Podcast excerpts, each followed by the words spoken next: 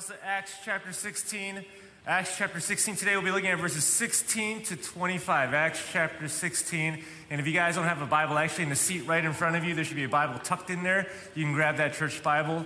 Acts chapter 16. If we have not had a chance to meet, my name is Kenson. I serve as the pastor of our Bridgeport church. Really grateful to be with you all this evening and have a chance to open up God's Word. I also love just what Pastor Rave said about, you know, how to, how to look at date nights and to be able to see that as a time to actually be in God's Word. And married couples, I'm sure you know this as well too, that you, have you heard about the marriage triangle, right? That the closer you come to God, the closer you guys will draw to each other. So once again, I just can't encourage enough just for you to make time like that because I know that as married folks, it's just very difficult to find that kind of margin. So make time for that, uh, to go to that. I'm really excited for the academy and helping to teach a few classes there as well. So Acts 16, verses 16 to 25, let me go ahead and read our verses and then we're going to jump in, all right? Starting at verse 16, it says this. As we, so this is Paul, Silas, Timothy, and Luke, the missionary team. As we were going to the place of prayer, we were met by a slave girl who had a spirit of divination and brought her owners much gain by fortune telling. She followed Paul and us, crying out, These men are servants of the Most High God who proclaim to you the way of salvation. And this, kept, and this she kept doing for many days.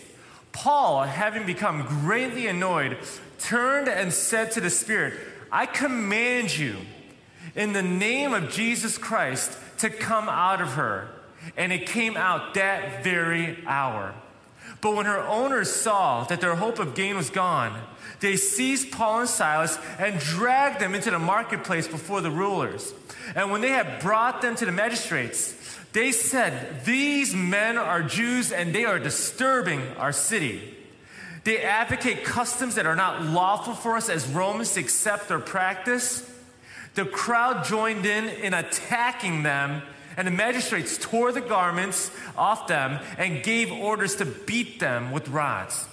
And when they had inflicted many blows upon them, they threw them into prison, ordering the jailer to keep them safely Having received this order, he put them in an inner prison and fastened their feet in the stocks. And if I can also just read verse 25.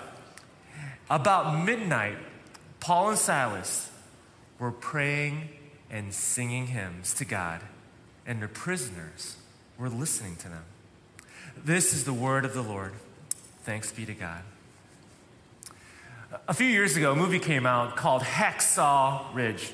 It was based off the true story of Private Desmond Doss, who was part of one of the bloodiest battles in World War II. If I can just show you a picture of this soldier here. Because of his faith, he refused to carry a rifle and only had with him a Bible to protect him. The battle took place in April of 1945 on top of a sheer 400 foot cliff that was fortified by Japanese machine guns and booby traps. And this cliff was called Hacksaw Ridge for just how steep the cliff was. Well, Desmond Doss's battalion was overcome and they were ordered to retreat from the, from the battle. But Desmond refused to leave his fallen camera, comrades behind. So, facing heavy machine gun fire, he ran alone into the kill zone to carry back wounded soldiers to the cliff and single handedly, single handedly lowered them down one by one. And as he kept running back to save another man's life, he would cry out in prayer, Lord, please give me one more. Lord, please give me one more. By the end of that night, he saved the lives of 75 men. Friends, what are you willing to do to save others? You know, today we continue in our sermon series in the book of Acts, which is about a story of an extraordinary God using ordinary people like you and me to do extraordinary things. And today in chapter 16, we see the gospel making its first steps into Macedonia, present day Europe. And what happens is that Paul and his team, Silas, Timothy, and Luke, share the gospel with others, and people are coming to saving faith in Christ.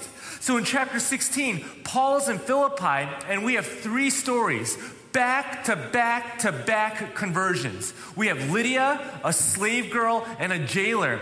Now, we know that there were more, way more than three converts to Christianity during this time because the church was planted in Philippi. But the author Luke only chooses to highlight three stories. Why? It's to illustrate the power of the gospel that with these three people, we have people on different spectrums of life and society. You have upper class, middle class, lower class, Asian, Greek, Roman, social insider, social outsider, someone in the middle. You had a woman, a kid, and a man.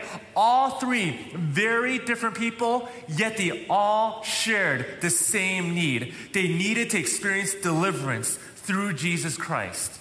Now, last week, we saw the story of Lydia, and this was a person who was in a deep search for God. And Paul conveniently shows up and tells her, The God that you're seeking, the God that you're praying to, is Jesus Christ. And God opens up her heart, and she experiences saving faith. Her whole household is baptized, and she makes her home a ministry center. She was a woman with incredible affluence and wealth. Lydia's heart was so hungry for God and for salvation. Today's story is very, very different. This slave girl did not seek God. Instead, she was under the control of a demonic power. She was trafficked and exploited. And unlike Lydia, she would not bankroll the ministry of the church. She had nothing, nothing at all.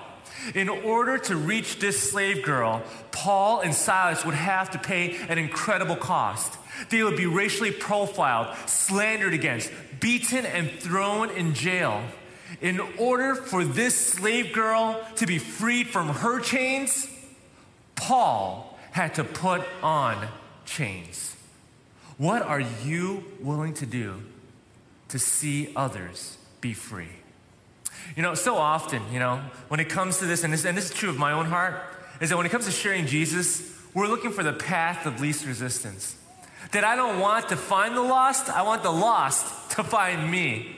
That I want to pass off the work of evangelism to more gifted people, to more spiritually eager people to do it. That I don't like being uncomfortable. I don't like being stressed out. So instead of crying out to God every day, Lord, help me to save one more, I pray, we pray, Lord, give me one more dollar. Give me one more toy. Give me one more relationship. Give me one more job. Give me one more parking, parking spot in the city. Just give me one more, God, right now. I'm late for a meeting. Right? Why? Is because we're so busy building our kingdom and not God's kingdom. We will never lay down our lives for others. We will never take on the chains of love when we are making ourselves the center of the universe. You know, to unpack our verses today, this is how we're going to see how the gospel has the power to break chains. And here are the three questions we're going to try to answer here. The first question is this What are the chains that enslave us? What are the chains that enslave us? Second question Who has the power to break these chains? And finally, what are the chains we joyfully put on, okay? So, first, what are the chains that enslave us? Second, who has the power to break these chains? And then, thirdly, what are the chains that we joyfully put on? So, first, what are the chains that bind us? Now, to understand this, we need to see what's happening to this slave girl. Verse 16. As we were going to the place of prayer, we were met by a slave girl who had the spirit of divination and brought her owners much gain by fortune telling. So, what we know in chapter 16 is that Lydia is saved. And when this happens, you have to imagine that for Paul and his team, this must have felt great. What an awesome start to the gospel movement. What an awesome start for the mission of God. But guess who needs to put a stop to this? Satan. Now, Satan is not omnipresent, but he is fast. He is very fast. And what happens here is that in verse 16, Paul and his team are making their way back, back to the river, back to this place of prayer where they met Lydia. But now, as they go back, they are now greeted by this slave girl. And what we know from our verse is that first off, it calls her a girl, which means that we know that she was young. She was probably 10 to 14 years old. And we also know that she had a spirit of divination. Now, in the Greek, it literally says that she had the spirit of a python, a snake here. Now, the reason for this is because of Greek mythology. It was told that at the place of Pytho, Apollo, the third son of Jupiter, fought the dragon that was guarding the oracles of Delphi. And when Apollo killed this dragon, killed this snake, the power of the dragon came upon him, giving Apollo the power to receive oracles and to predict the future. So when it says here that this slave girl has the spirit of Python, is to say that she has the spirit of Apollo, and it made her a fortune teller. And she was very, very good at it because it says here that she made her owners a lot of money. If she was bad, she would not be making anyone any money. We also see here that she had owners, not a owner. This tells us that she was a massive business enterprise requiring a lot of investors. In addition, to say that someone had the spirit of Python back in that cultural time was also to describe a class of people that were very troubled. That these were people who were clearly, not surprisingly, not of their right mind they acted bizarrely, spoke wildly, they cried out and shrieked. Now, if we saw someone like this in our streets today, we, we would immediately say, you know, this person is mentally unwell, they're, they're mentally ill. Except for the fact that this little girl could make predictions and know things that she should not know. For example, we see this with her encounter with Paul. Verse 17. She followed Paul and us, crying out, These men are servants of the Most High God who proclaim the way of salvation.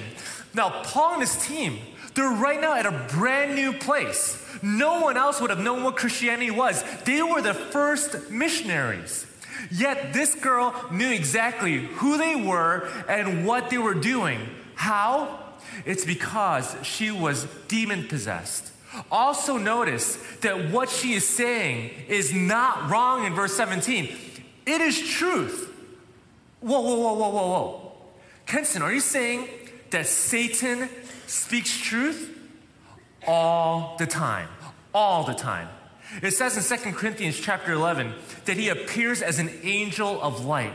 That Satan will look like an angel, talk like an angel, perform powers like an angel, and he does so so that he can say anything that he wants to hook you in. This is why cults and false teachers are so dangerous because eight out of ten times what they say is true. But it's those other two times that they use to entrap us. Satan is not stupid. He's not going to go around announcing himself and his evil intentions. He is the master deceiver that when he wants to attack and destroy the church, it's not going to be an all out frontal attack. He attacks through infiltration. That he'll find a way to get into the life of the church, to spread false doctrine and discord. That he'll be look, he'll look like a sheep, but he'll be a wolf on the inside. He'll be looking the whole time just like us. And this is what makes this little girl so dangerous. Because here she is going with Paul and this missionary team, announcing to everybody, look at the team, they're here. They're here to do the work of God. Now, she's going to do this for as long as they're there. But what happens once Paul and his team move on to the next city? What happens now when the church in Philippi begins to get on its feet and people begin to ask, who are people that we should look to to grow in our faith, to learn more about Christianity? Guess who they're going to look at? They're going to look at this little slave girl. This is what she's doing is so dangerous. We have to remember this. When what Satan does is that he is a master counterfeiter. He counterfeits everything that God does that Satan is a counterfeit of God, demons are a counterfeit of angels, the world is a counterfeit of a heavenly kingdom, lies are the counterfeit of truth, demon possession is a counterfeit of being spirit filled. This is the power of a counterfeit. It deceives you into believing that what you have is real, true, and valuable, when in fact it is fake, false, and worthless. This is the work of Satan, and frankly, this is how he puts all of us in chains. He makes us enslaved to these lesser things. A mistake that we would make in this passage is that we might read this and say, oh man, this girl, just really unusual. This is clearly someone who needs help. What a poor girl to be enslaved by these masters. Friends, her situation is not all that different from our situation. For anybody without faith in Jesus, we are in the exact same position as this slave girl. Jesus says in John chapter 8, verse 44, that when you don't know Jesus, your father is the devil. The only difference between us and this slave girl is how this demonic bondage manifests itself. Now, it might not come in the form of clairvoyance or fortune telling, but it can manifest in a whole bunch of different ways. It can come in the form of addictions, drugs, alcohol, sex trafficking, abusive relationships, our dark past. These are ways that Satan seeks to enslave us, torment us, and put us in anguish. You know, at Park, we teach this a lot about how our hearts are an idol factory. Now, what an idol is, is anything that takes the place in our hearts that only God should have. These are things that we love more than God, and we are enslaved by it. For example, to be a workaholic means that you are enslaved to the need of showing your productivity and worth. And because you're such a great workaholic, you'll sacrifice your marriage, your marriage. You'll sacrifice your health. You'll sacrifice your integrity. You will sacrifice your kids to get to the top or to stay on top. Does that sound like someone who is in control? No, that is a person who's being mastered. Our idol can be religion that we're enslaved to keeping up this moral checklist so we, that we stay on God's good side. And God forbid that we sin, and instead of embracing the grace of Jesus, we live in constant fear of God's disapproval. You're enslaved. Our idol can be our kids, and we're enslaved to them because we put our identity in them. That when they succeed, I succeed. When they fail, I fail. Can I just say, your kids should not bear the weight of your soul. Your three year old can't do that, so stop putting it on them. Do you see? No one is ever really in control of their life. We are controlled by whatever we give ourselves to. And whatever these idols are, they will enslave us. We are not all that different from this slave girl. And this leads us to the next question Who then has the power to break these chains. Verse 18 And this she kept doing for many days. Paul, having become greatly annoyed, turned and said to the Spirit, I command you in the name of Jesus Christ to come out of her. And it came out that very hour. Now it says here that Paul is greatly annoyed, and this sounds cruel to say this about this slave girl, but look closely at our verses. It doesn't say that he's annoyed at the slave girl, it says that he's annoyed at the demonic spirit. So he says, I command you in the name of Jesus Christ to come out of her, and the evil spirit flees. Friends, this is the good news Jesus crushes serpents. Jesus crushes serpents. He crushed the head of this python. And we know that this is but a shadow of Genesis chapter 3 when God promises to Adam and Eve, to humanity, that one day a child will come and his heel will be bruised because he has just crushed the head of the serpent, Satan himself. And we know that this promise is fulfilled on the cross. That yes, Jesus was beaten, he was tortured, Jesus was bruised but Satan was destroyed.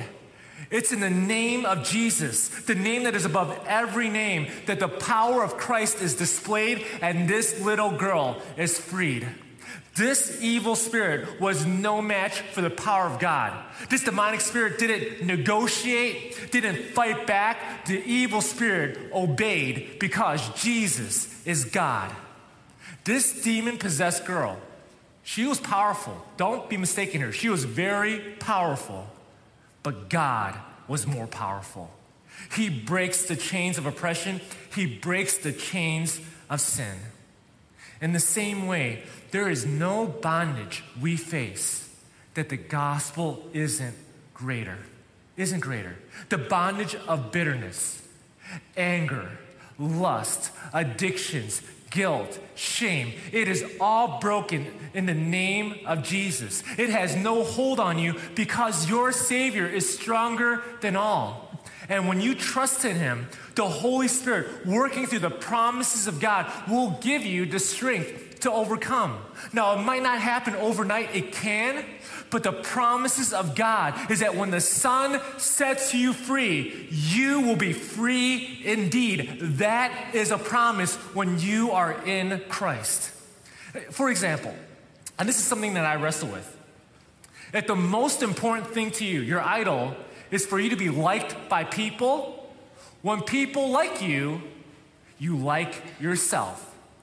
But when the most important thing for you is that God loves you, when people don't like you, you still like you because you know that you're accepted by God, right?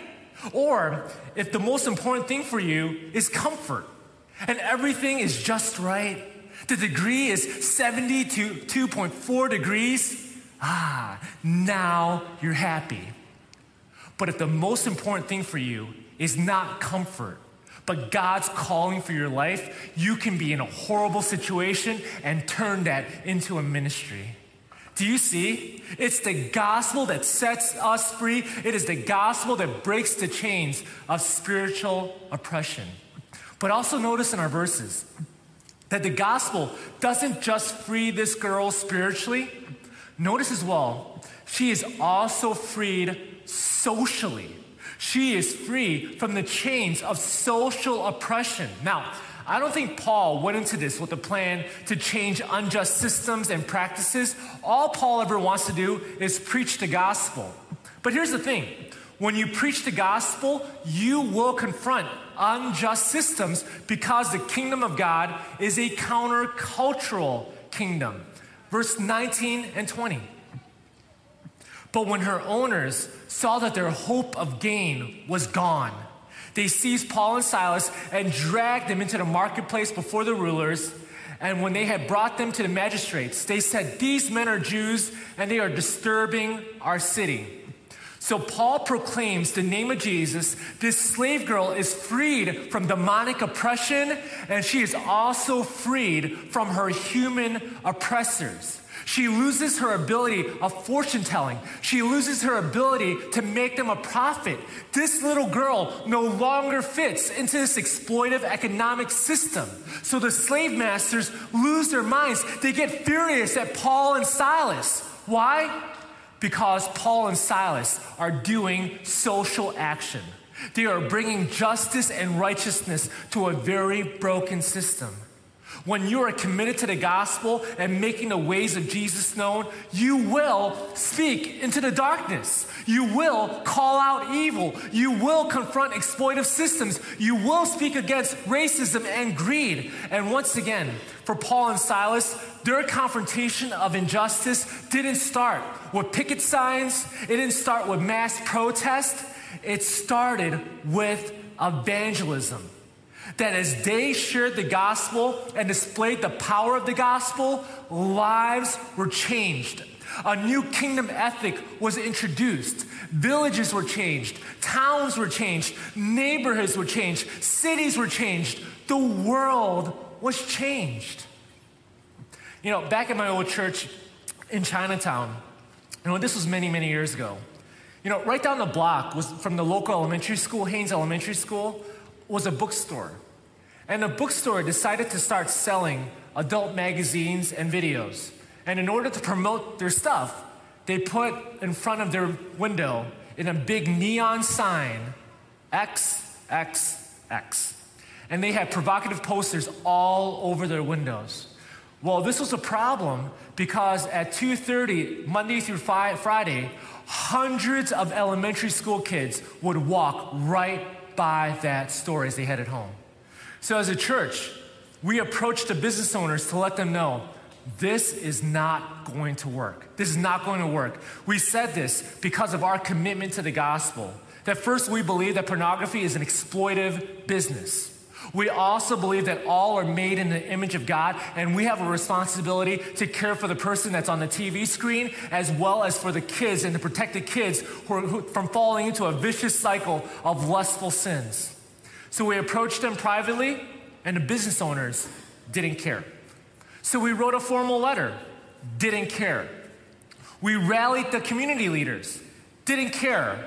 But now they're starting to feel the pressure a bit because they're starting to realize this church isn't backing down. We rallied the local aldermen. Now they're starting to care more because of their business license. Then we rallied the police, and that's when they were done fighting. And the neon sign and posters came down. And guess what happened across the other businesses in Chinatown that were at that time also flaunting their adult material on their windows? They also began to pull it down. Why did this happen? It's because the good news of Jesus is not just personal, it is social. Another example of this is up in our Rogers Park neighborhood. That every Friday night, our park sister churches go on the street corners and local park districts that have a history of being violent.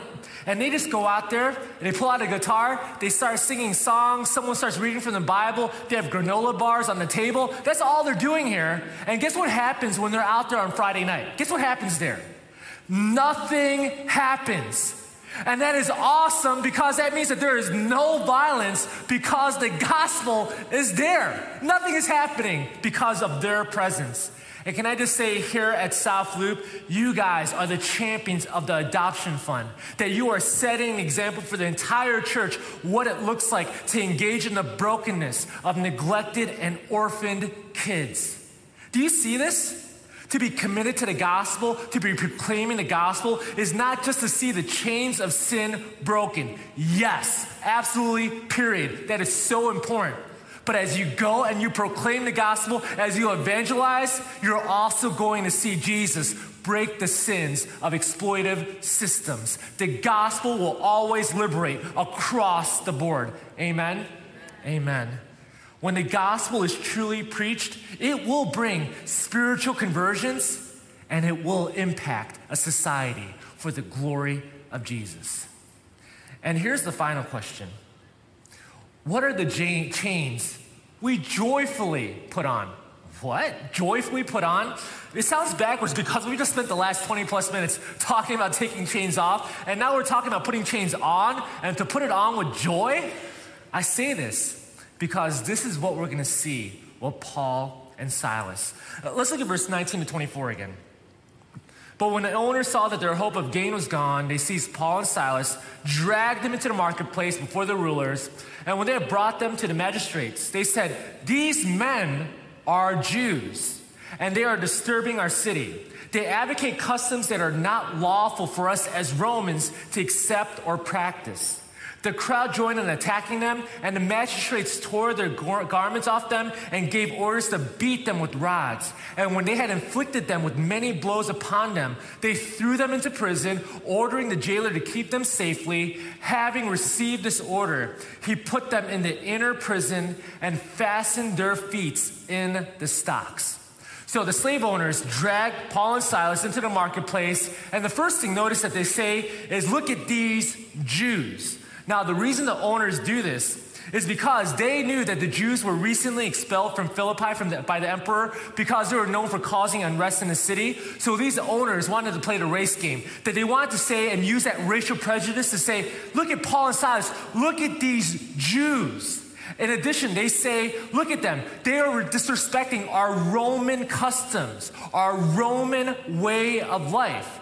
Well, Paul and Silas were doing just that because the customs and business were sinful. There was no trial, no investigation. They proceeded to beat them and imprison them. You have to see this here. Notice the exchange that happens. Everything this slave girl was, Paul and Silas now suffer. This slave girl who was in bondage, mistreated and exploited, now walks free.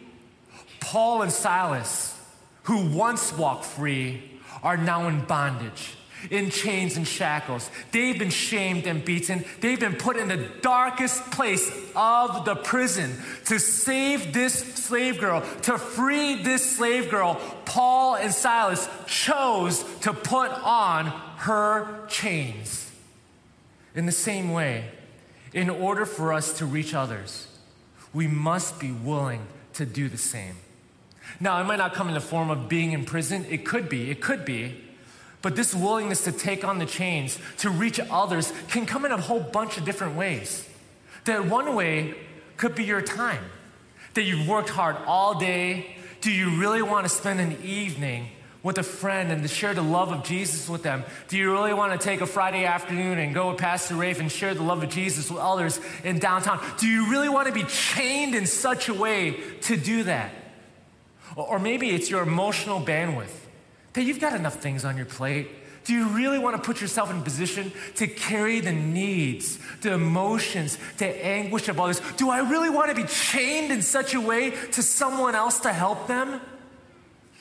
Maybe it's money. You've worked hard for your money. Man, but do you really want to give to missions, to ministries, to those who are most at need, because to truly give in a sacrificial way, in a meaningful way, means that you'll have less money to buy the things that you want. Do you really want to be chained in such a way? Maybe it's your home. You love how your home is your me space, that you get to do whatever you want. But do you really want to open it up as a safe family or to foster a child? Do you really want to be chained in such a way for the gospel? It could be your reputation that you've worked so hard to give such a stellar image of yourself. But now, do you really want to go out there across your cubicle, invite someone to your dinner table, and share the gospel with them just for them to think that you're a religious nut? Do you want to be chained in such a way? What cost are you willing to pay to reach others? If we want to see others experience freedom, we have to be willing to put on the chains.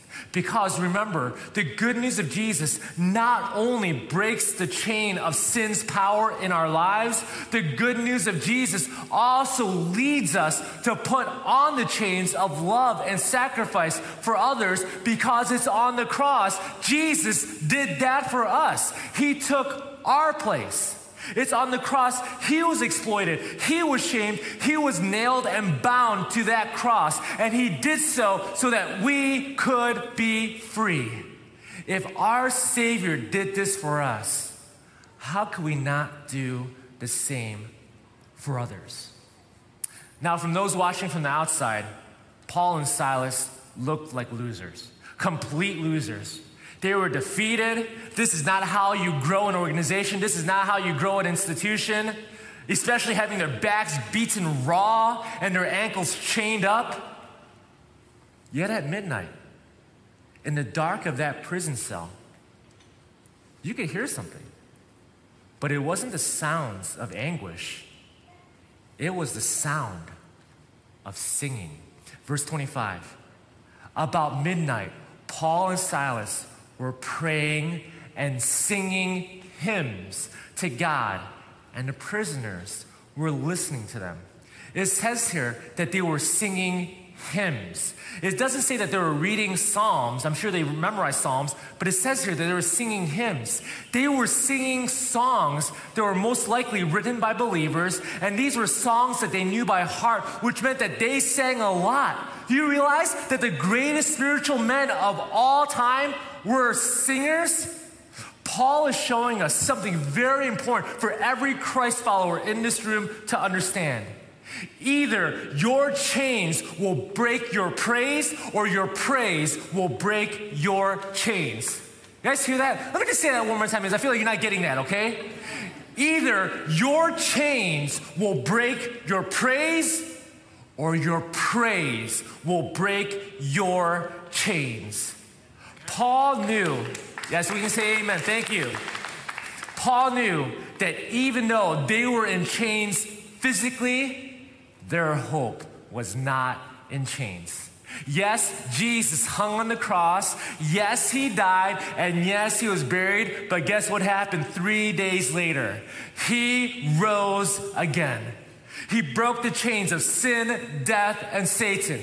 He broke the power of sin in our lives. He tore the curtain right in half so that we're no longer separated from God. He tore down the dividing wall of hostility so that we can be one people, one family in Christ. So Paul and Silas, they know this and they sing and they sing loud in the prison because their hope and joy cannot be chained because Jesus is still Lord and he still reigns on high. Amen. The Roman guards, this is this is hilarious. The Romans guard probably thought that you know what? Yes, we have Paul under our chains. When Paul really knew, no, no, no, no. You're chained to me. You are chained to me right now. And we'll learn more about this next week. God will sometimes put us in chains so that others can be free. And these are chains we joyfully endure because these are chains of love love for God and love for others. And when you willfully and joyfully take on these chains, you are reaching others. That it's in your chains, others don't have to struggle. It's in your chains, others don't have to be spiritually lost anymore. It's in your chains, others can learn from your wisdom. It's in your chains, others can be lifted up. It's in your chains, others can have life and have it to the full. Church, let's put on the chains of sacrifice, the chains of discomfort, the chains of love, and let's do so with joy and praise because our Savior gladly did it for us. Amen. Amen. Let's pray.